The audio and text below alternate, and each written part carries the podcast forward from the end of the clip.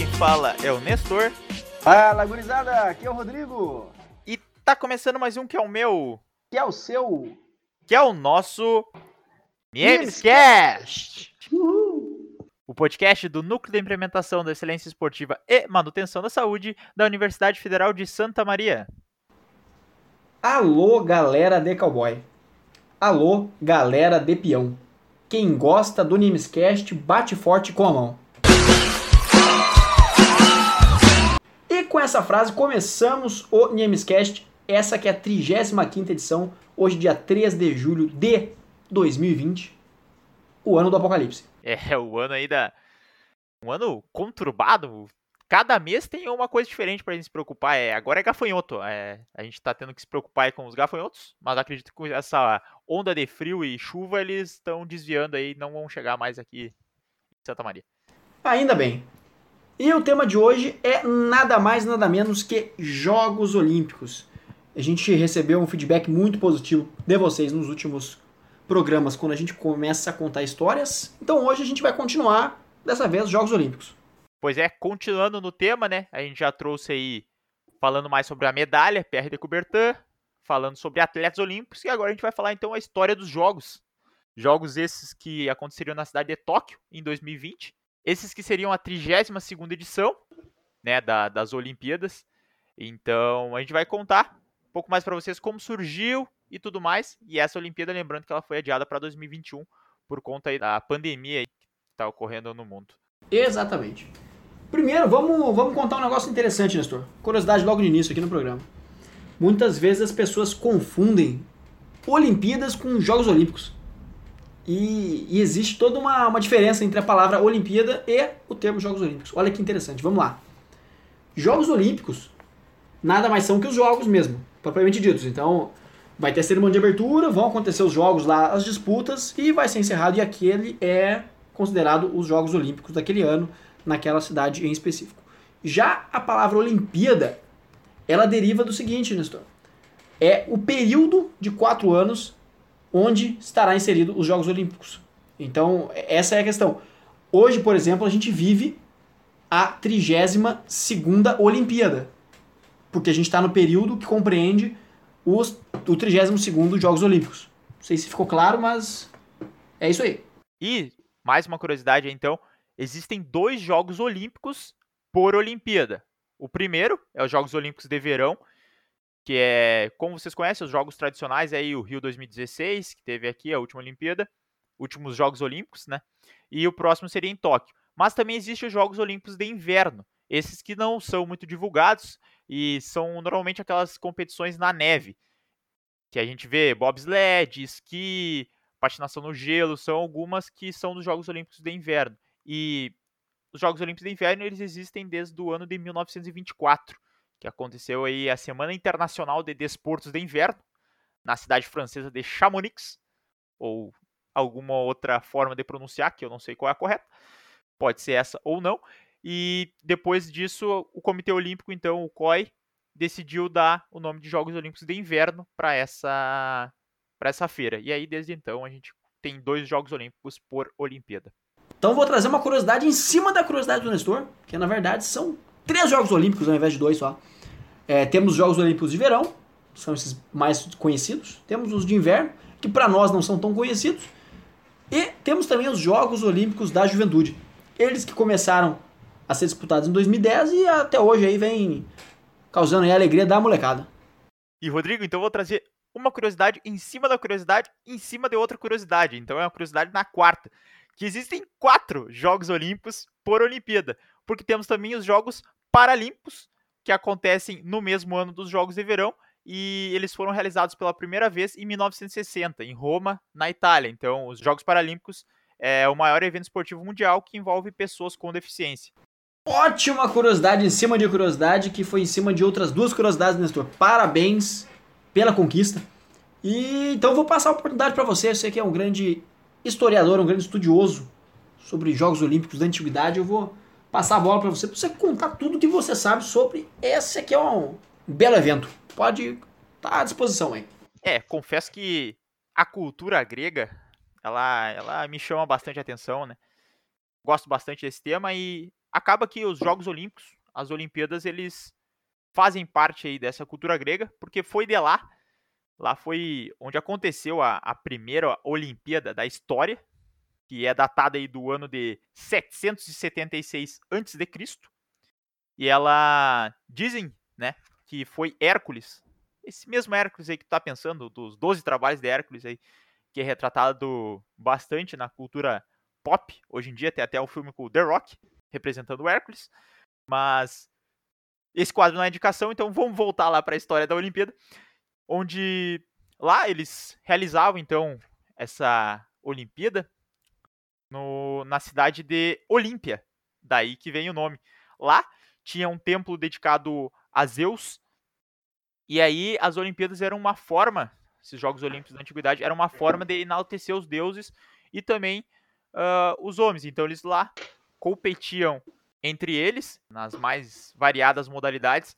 Elas tinham bastante cunho holístico, onde as competições dele envolviam movimentos uh, de luta e movimentos que eles utilizavam nas guerras. Mas o principal era realmente sem homenagem a Zeus aí, e sempre na Olimpíada havia paz entre os povos. Então, caso as cidades gregas tivessem em guerra, que era comum, eles acabavam por fazer paz, no momento realizavam a Olimpíada e depois podia voltar a fazer guerra. É, o ser humano pausando os conflitos aí para uma boa causa, né, Nestor? Bom se pausasse para sempre, né? Mas senão a gente podia fazer a Olimpíada direto também, a cada, cada semestre uma Olimpíada que o pessoal realmente é só alegria, né? Pois é. E só mais uma, uma curiosidade, né? programa repleto de curiosidades. A primeira primeira prova que existiu na Olimpíada foi uma simples corrida, que era cerca de 192 metros, mais ou menos, que dava 600 vezes o comprimento do pé de Hércules. Essa foi a, a primeira prova aí da, da Olimpíada, onde o percurso tinha que ser percorrido o mais rápido possível e semelhante à, à prova de 200 metros que temos atualmente.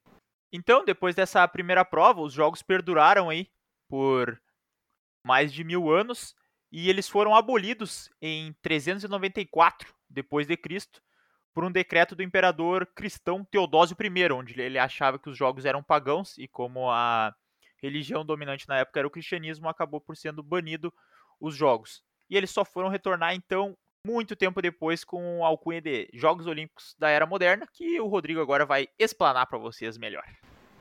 Então vamos entrar na nossa máquina do tempo, vamos parar no século XVIII, né? Para falar das tentativas pré-olímpicas ali, né? As tentativas de criação de Jogos Olímpicos que não vingaram tão bem assim. É, foi assim com a França e com a Inglaterra. Ali dos anos de 1796 até os anos de 1860. Houveram algumas tentativas, mas nenhum desses jogos realmente engatou, né? Que, que engatou bem mesmo, que foi legal, foi os Jogos Olímpicos de Atenas, né? Em 1896, aonde aí sim é, o barão Pierre de Coubertin se inspirou aí e fundou o Comitê Olímpico Internacional. E daí pessoal em Atenas ali decidiu voltar com essa tradição lindíssima que são os Jogos Olímpicos. Né? Na primeira edição, em 1896, eles trouxeram cerca de 14 nações e 241 atletas para competir em 43 eventos. Então a gente vê que foi já foi parrudo ali desde o começo. Pois é, e a cidade escolhida foi justamente Atenas por estar na Grécia e como era uma reestruturação dos jogos antigos, né? Nada melhor do que realmente escolher a Grécia como o país sede, né, da, da primeira Olimpíada da era moderna. Então, trazendo mais um ponto aí da Olimpíada, lembrando que a gente vai fazer esse programa em várias partes, porque são muita coisa para falar. A gente vai falar agora da história do lema olímpico, né? Que talvez tu já tenha escutado em algum lugar, o Sitius Altius Fortius, que é do latim, significa mais rápido, mais alto e mais forte. Esse lema ele foi criado pelo padre dominicano Henri Didon, que ele queria alguma forma de fazer com que os seus alunos se sentissem mais motivados para a prática, né? Então ele era um amigo próximo do Pierre de Coubertin e acabou inventando esse, esse lema para inspirar os seus alunos. E aí o, o barão, Pierre de Coubertin, acabou vendo isso junto com seu amigo e ele pensou que era uma excelente forma de representar realmente os ideais olímpicos, né? Sítios Altos Fortes, então, acabou sendo oficializado como o lema dos Jogos Olímpicos já em 1894. Então, antes da primeira criação dos Jogos, já tinha sido decidido que esse seria o lema olímpico. Certamente, Nestor. E também existe um, um lema informal olímpico. Você conhece esse? Você foi criado pelo Barão Pierre de Coubertin também. É, com certeza tu já ouviu. Abre aspas. O mais importante não é vencer, mas participar. Fecha aspas.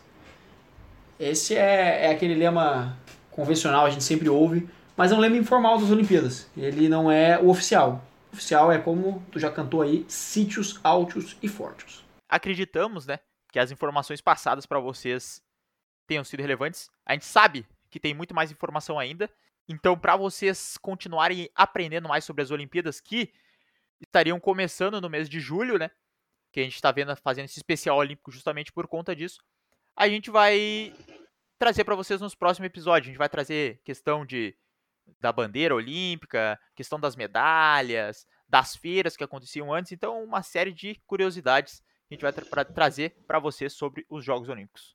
Então, com isso, a gente vai encerrando o programa de hoje e vamos direto ouvir a voz que é um deleite para os nossos ouvidos, a voz do professor Luiz Fernando Coso Lemos. Vai lá, Luizão!